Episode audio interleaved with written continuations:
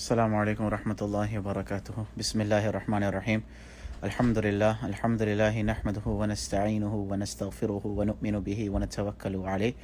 ونعوذ بالله من شرور أنفسنا ومن سيئات أعمالنا. من يهده الله فلا مضل له ومن يضلله فلا هادي له. ونشهد أن لا إله إلا الله وحده لا شريك له.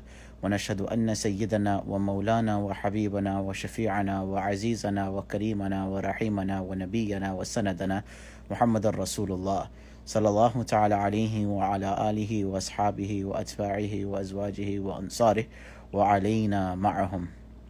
أما بعد. There is a incident mentioned of Imam Abu Hanifa rahmatullahi alayh that his father Thabit was one day walking. His name, Imam Abu Hanifa's real name was Nu'man bin Thabit. So the father, Imam Abu Hanifa rahmatullahi alayh, is walking one day and uh, he's in a garden. And while he's in that garden, he eats from a fruit that was on the floor, that was on the ground. And the rule in Sharia is that the fruits that have fell to the ground, uh, a individual that is hungry can go and eat from them. If you are, if you don't have food and there is hunger, uh, the fruit that is in a garden that's on the floor that you can take from them as long as you know a person is satiating their hunger. So Thabit takes a bite from there, and then Thabit feels remorseful, and Thabit goes and um, he goes to the owner of the garden and he apologizes and he says, "You need to forgive me because I've made this huge big mistake." Now, the owner of the garden knew that Thabit didn't really commit a sin, but then he saw that this person was special, this person was unique. So he says that I'll only forgive you under one condition you have to marry my daughter. Now, for some of you, someone says that you have to do that, you'd be excited because finally someone is saying yes to you. And he says, okay. He said, but there's a thing. My daughter is mute, she's blind, and she's deaf.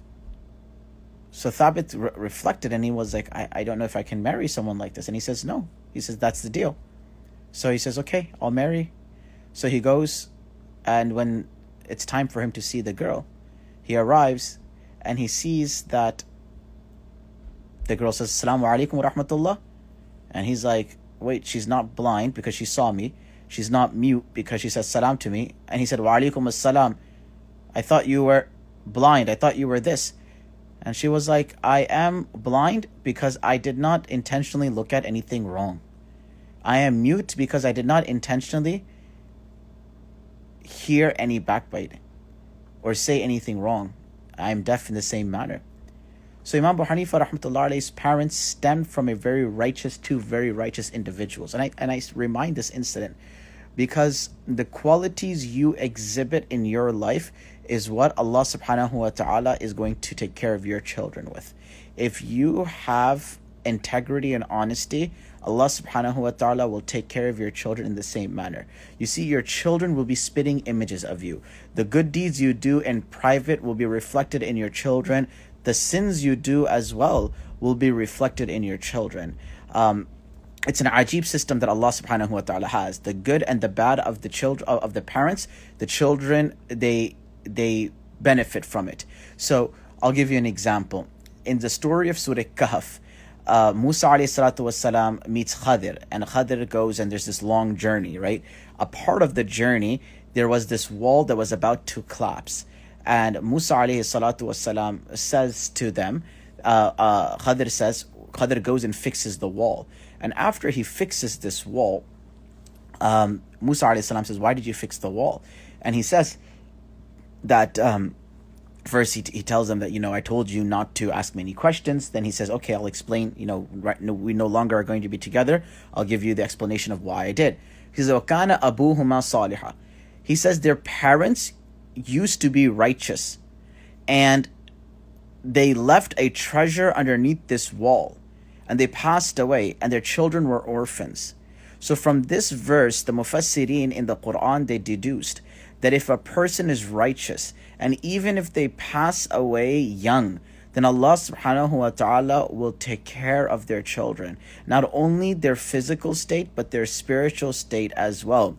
If you look at a lot of the scholars of the past, they were all they they were all orphans. A lot of them were orphans.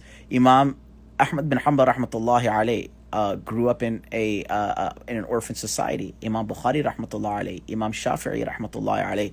A lot of these were they were born without having that support, that mechanism. And then you have a, a mother or you have relatives. The Rasulullah sallallahu alaihi wasallam is a great example. He's born from what? He's born as an orphan, and th- that is there. There's a reason why the Prophet wasallam says, "Ana wa kafilul yatim kahatain fil jannah." Me and the one who takes care of an orphan are like this in paradise. Look, it's difficult for us to pay and take care of an orphan every month. But what if we get together and with our friend group every month go and do a drive? It costs what three hundred and fifty dollars, four hundred dollars to uh, to take care of one orphan in a month. If you have ten friends, if you have ten friends, you don't think each friend can raise forty dollars? If you have five friends, each friend can't raise eighty dollars amongst their family, their their friends, their social network, their uh, their masjids. They can't raise that. These small actions will propel you into Jannah. These actions that you do will take you into Jannah uh, uh, in, in, in a manner that is uh, that when our prayers become deficient. You see, Allah loves the charitable soul. Imam Shafi rahmatullah says, وَإِذَا مَا كُنْتَ ذَا قَلْبٍ قَنُوعٍ Allah, uh, he says, um, وإن كثرت عيوبك في البرايا تستر تستر بالسخاء فإن فكل عيب فإن كل عيب يغطيه كما قيل السخاء Imam Shafi'i rahmatullahi alayhi says if you have a lot of defects and you have a lot of mistakes and you've slipped a lot then cover that with charity for charity cloaks the defects a individual has. The mistakes you have and you do a lot of charity allah cloaks your mistakes. As long as a person does it for Allah subhanahu wa ta'ala's sake. And, and the wisdom behind this is that the one who does charity in privately, Allah subhanahu wa ta'ala takes that same curtain that they casted over their good deeds, Allah casts eh, that curtain, throws that curtain over their sins and their mistakes as well. So when you do something positive, Allah gives you a response of it. When you do something positive and not even in your life, your children will reap from it. Because we live in an era where everyone's looking for insurance, life insurance, right? You're looking for you're looking for life insurance you're looking for something to, to to have for your children after you pass away and I was listening to the radio the other day, and there was this conversation with this host that there was talking to this woman, and they said that would you trust your children uh, with the with money that uh, that that comes out of life insurance? So the lady says, no, I wouldn't I trust my children with it. She says, I'd want it to come, you know, slowly, slowly, like in a trust fund. So he says, what do you trust your husband with it? And she says, well, I trust my husband with it, but I w- I wouldn't trust uh, my children with it. And that made me think, so that, that was such an interesting point for me because I had a friend um, and uh, his father passed away when the kid was probably um, either in his early te- uh, in his late teenage years or he had just become 20 21 years old. So his father leaves him behind an exponential amount of money. And what is the first thing the kid does with that money? That kid goes and opens a club with that money right? He goes and he and, and the father was a very righteous individual right? There were there were people in his family that were even scholars. Uh the, the father had a very strong inclination to the deen. His mother did. But the wealth that the father left behind did not protect the child but rather dug a deeper grave for that child's uh, uh, hereafter. It dug a bigger problem for that child's hereafter. Whereas, whereas if you connect with Allah subhanahu wa ta'ala, you have good deeds, you do charity in the dunya at this time, Allah casts a life insurance on your children that if you were to die, Allah will take care of them. Allah subhanahu wa ta'ala will look after them. Anyway, inshallah, I will leave this off over here. And uh, if you have any questions, do comment them below and uh, we'll answer them inshallah.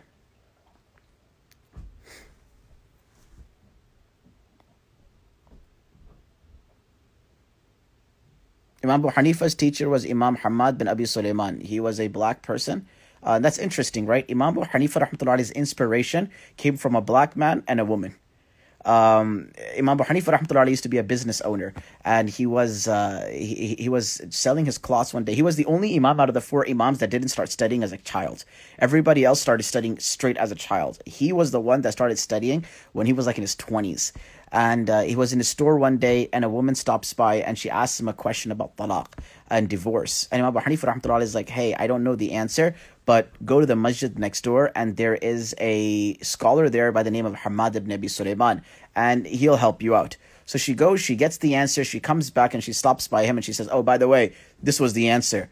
So he feels so snubbed by that that he was unable to answer a, a, and give a response that he goes and that becomes a motivating factor for him to go and study the deen.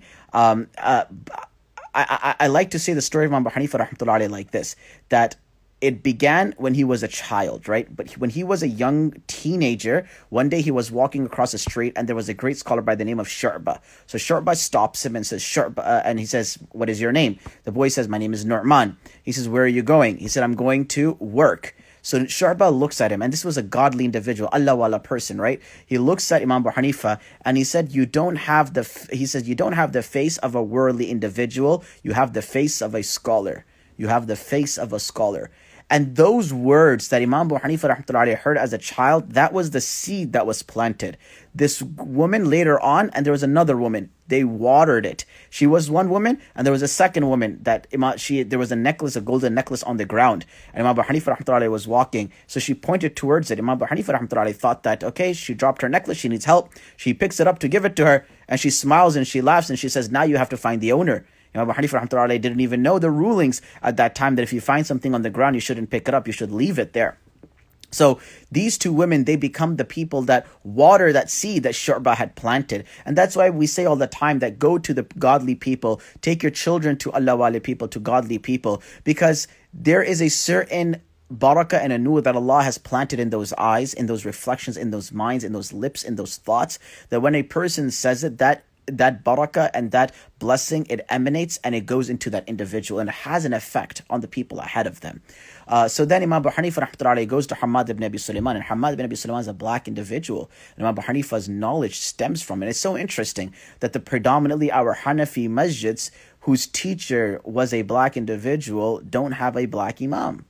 Um, they we know we, we have Masjid Bilal but if Bilal radiallahu anhu was to come inside with a job interview and had he not been a Sahabi, we would not have hired him. When was the last time you've seen? Uh, I mean, it's it's we can sit and say Black Lives Matter when it's the hype to say it, right? We can get up and we can chant it. But if in our dawats and our parties at home we don't have black individuals, if you don't, if not, if you're to, if if you don't have a group of black friends beyond your token black friend that you possess to say you're not a racist, then you're the same. If your children don't have black friends out there growing up, uh, if you're not integrated in different communities, if you are not looking to invest in a uh, way to grow the black Muslim community, whether it's financially or in the in the in, in the homes around there, if you're not looking to do it effectively, then we're also part of the problem. I mean, you can stand up and hashtag BLM all you want when it's popular, right? Uh, the reality reality is is that Muslims are very uh, emotional individuals. They're very reactive individuals, especially current day Muslims. Very reactive. We're not proactive, uh, and the important thing for us is to be proactive and not reactive.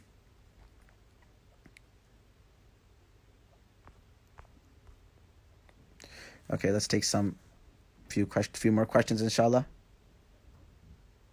Yeah, no one dodgy. I agree with that.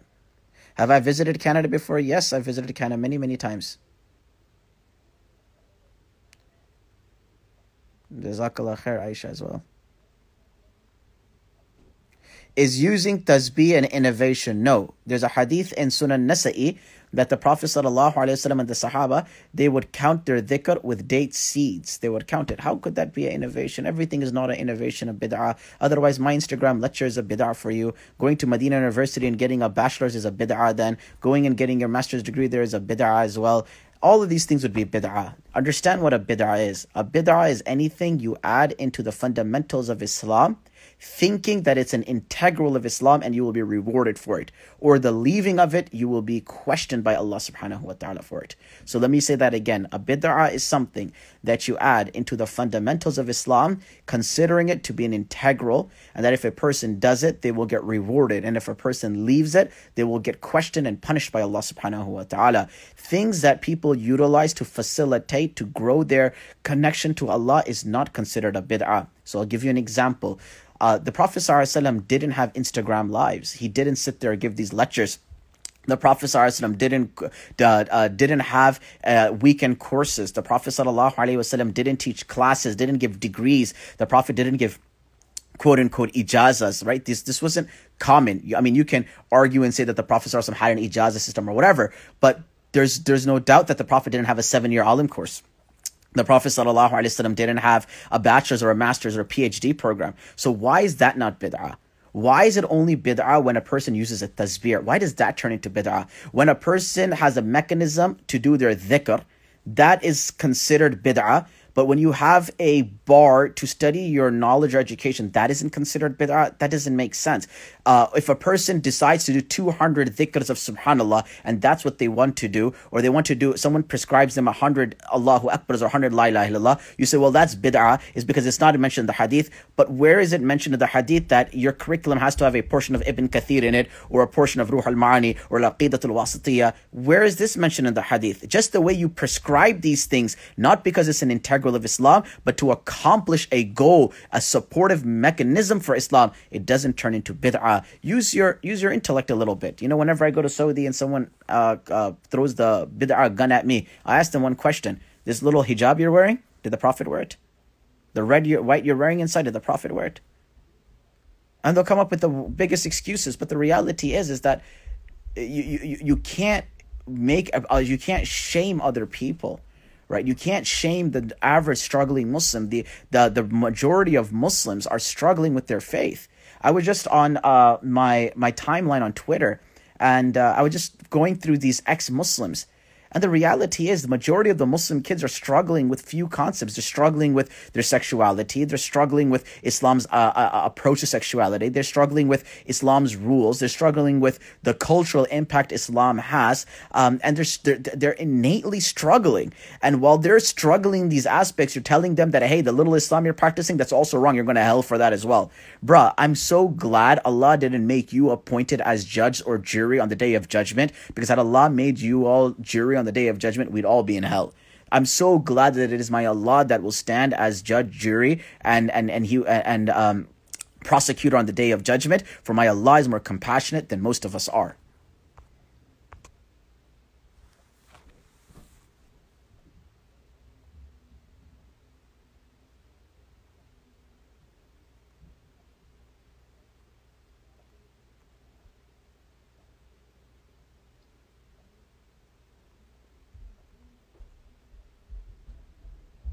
Okay, uh, we have one of my friends here, Molana Nafis. Nafis, I think. Nafis. Uh, he, want, he wanted to recite a nasheed for us, inshallah, so we're going to have him pop on. So I'm going to answer one last question, and then uh, we're going to.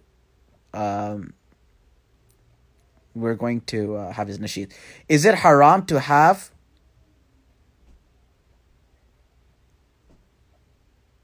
I don't know what that question was. It sounded stupid.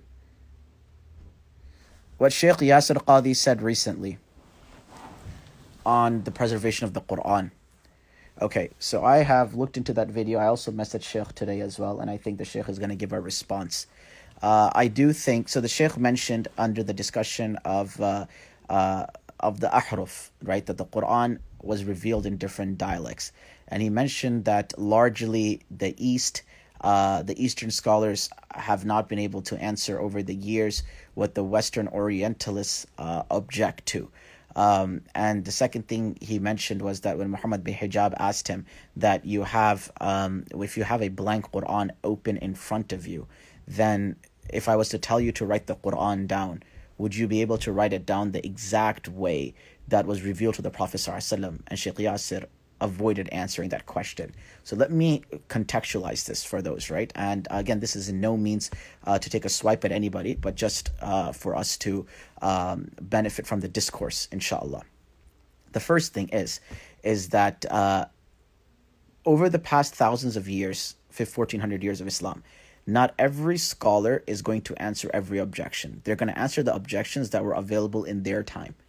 And after their time, if people come up with objections, then that next generation will answer.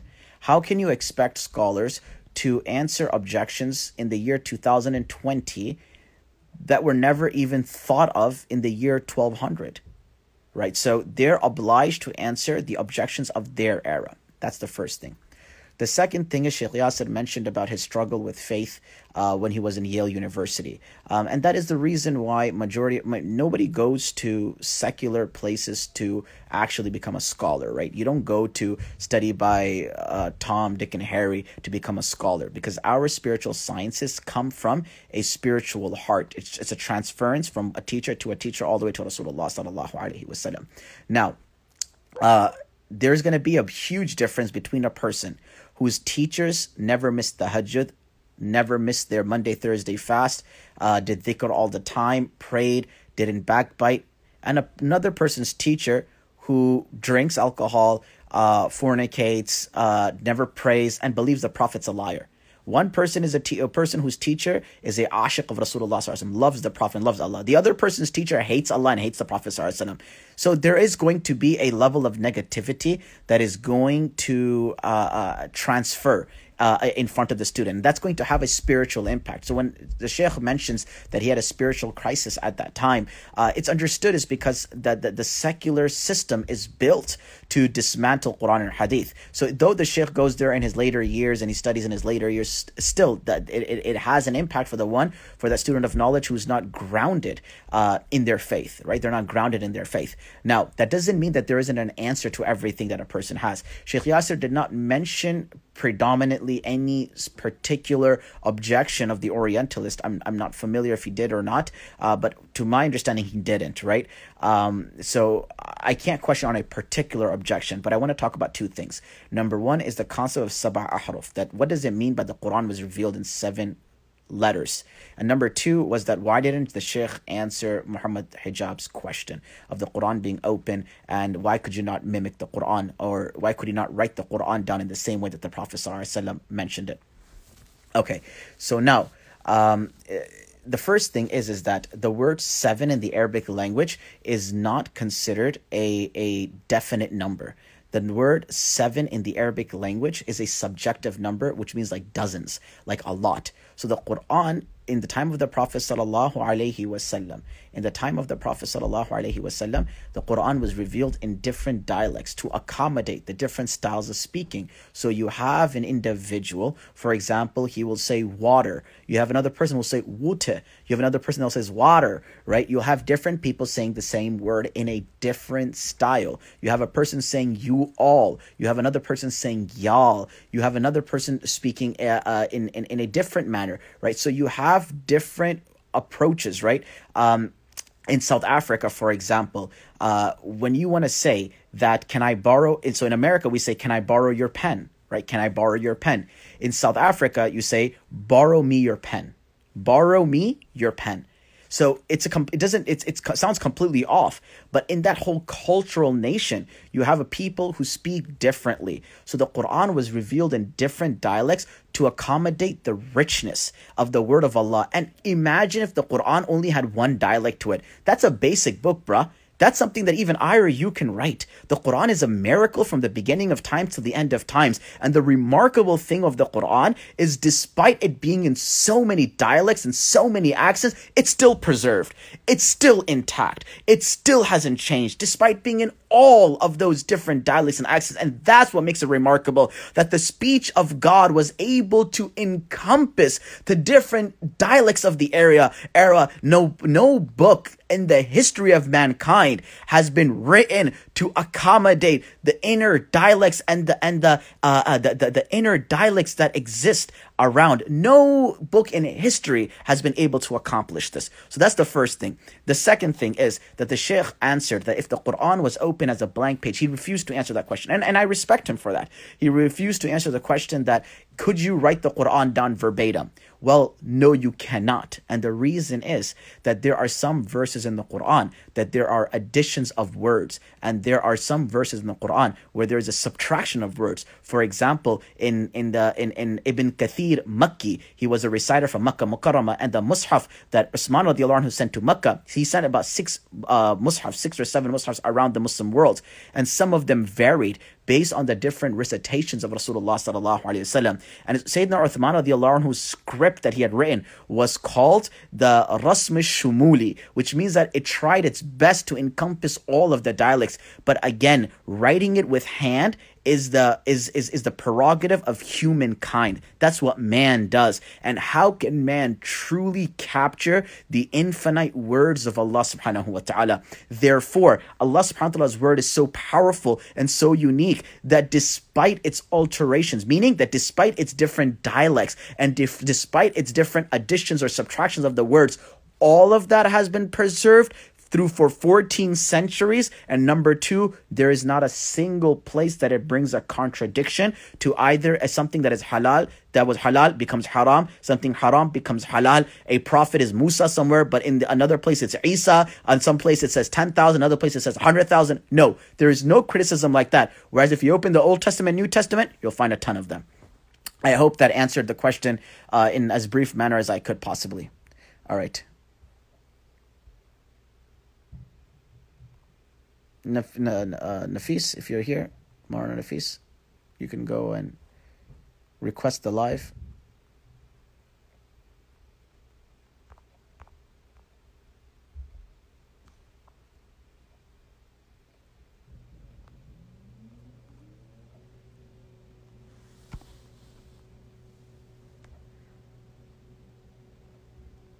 Dr. Feroz, are you here with us? I know I saw your message. I don't know if you're here with us.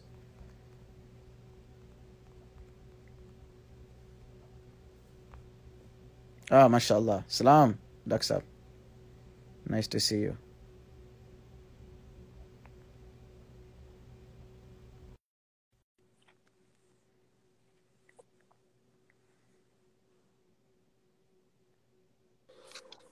Assalamu alaikum, How are you? Assalamu alaikum. How you doing, man? Long time. Alhamdulillah, alhamdulillah. Nice to see you. Nice to see you. Thank you for coming on. Really excited to hear your nasheed. Mashallah, you have your whole backdrop behind you. So what yeah. are you going to be reciting for us today, inshallah? Inshallah. So uh, I'm not Molana, by the way. you didn't graduate from Blackburn? I know I didn't graduate, no, because what happened was at the end of uh, third year, right? Um, all the foreign students had to leave the country. Uh-huh. uh-huh. Yeah, so unfortunately I couldn't finish up. May Allah, but, uh, inshallah, uh, put you on the right path and guide you, inshallah. You're Hafiz still, right? Alhamdulillah, yes. Ah, so Hafiz Sab, inshallah. That's the inshallah, same. yeah. Inshallah. Go ahead. So what are you going to recite for us today? So, Mufti Sab, uh, so uh, this is a nasheed um, I wrote myself, and I actually I composed it myself, and it's in the process of being produced. Um, so make dua for that, inshallah. Hopefully okay. by hopefully by July I'll, I'll have the official release for it. You know, awesome. it'll be on Spotify and YouTube awesome. and everything, inshallah. Awesome, inshallah. Yeah. Inshallah. So this is my this is my own nasheed. Um, Bismillah. Shall I begin now or? Yeah, go ahead. Okay, Bismillah. Sometimes in life we cannot see the way Allah has blessed you and me. When I walk, talk, and breathe, the way you like is how I'm trying to be. And every day's a gift that I'll take, and everything is yours. I make no mistake. Now the truth has come to me. Oh Allah, you're all I need. I need your love and mercy close to me. I need your blessings close, close, close to me. I need your love and mercy close to me. I need your blessings close, close, close to me. I try to look at all the signs. They are so clear. How can I deny when I smile, laugh and cry. The way you like is how I live my life. And every day is new that I'll explore. And everything you've made, it keeps me close. Now the truth has come to me. Oh Allah, you're all I need. I need your love and mercy close to me. I need your blessings close, close, close to me. I need your love and mercy close to me. I need your blessings close, close, close to me. Yeah, Allah, don't let me go astray. Cause if I do, I'll never find my way. And yeah, Allah, keep me firm on your deed. It's the only way I'll ever succeed. Now the truth has come to me. Oh Allah, you're all I need. I need your love and mercy close to me. I need your blessings close, close, close to me. I need your love and mercy close to me. I need your blessings close, close, close to me. That's. Jazakallah khair, uh, Hafiz for that beautiful nasheed. May Allah SWT bless and accept him, inshallah. Do follow him. And uh, inshallah, we do, accept, uh, we do expect great things to come, inshallah. Really excited. Very beautiful words and very beautifully recited. Inshallah, keep us in your du'as. And uh, it was very, very beautiful, mashallah. And may Allah uh, grow it and accept you, inshallah, and accept all Ameen. your efforts, inshallah. Ameen, Ameen, inshallah. Inshallah. Take care, Hafiz. Hope to see you soon, inshallah. What is up? Inshallah, inshallah. Assalamu alaikum. Wa alaikum salam. All right. So, uh, inshallah, bi'idhnillah, uh, we'll start, the, we'll keep this every single week. Uh, inshallah, from next week, I'm going to start a book so that we have a more controlled discussion on a weekly basis, inshallah. So keep in your du'as and do join in for tomorrow. We have Diseases of the Heart uh, with the Islamic Center of South Bay. So do join in for that. Inshallah. Assalamu alaikum wa rahmatullah.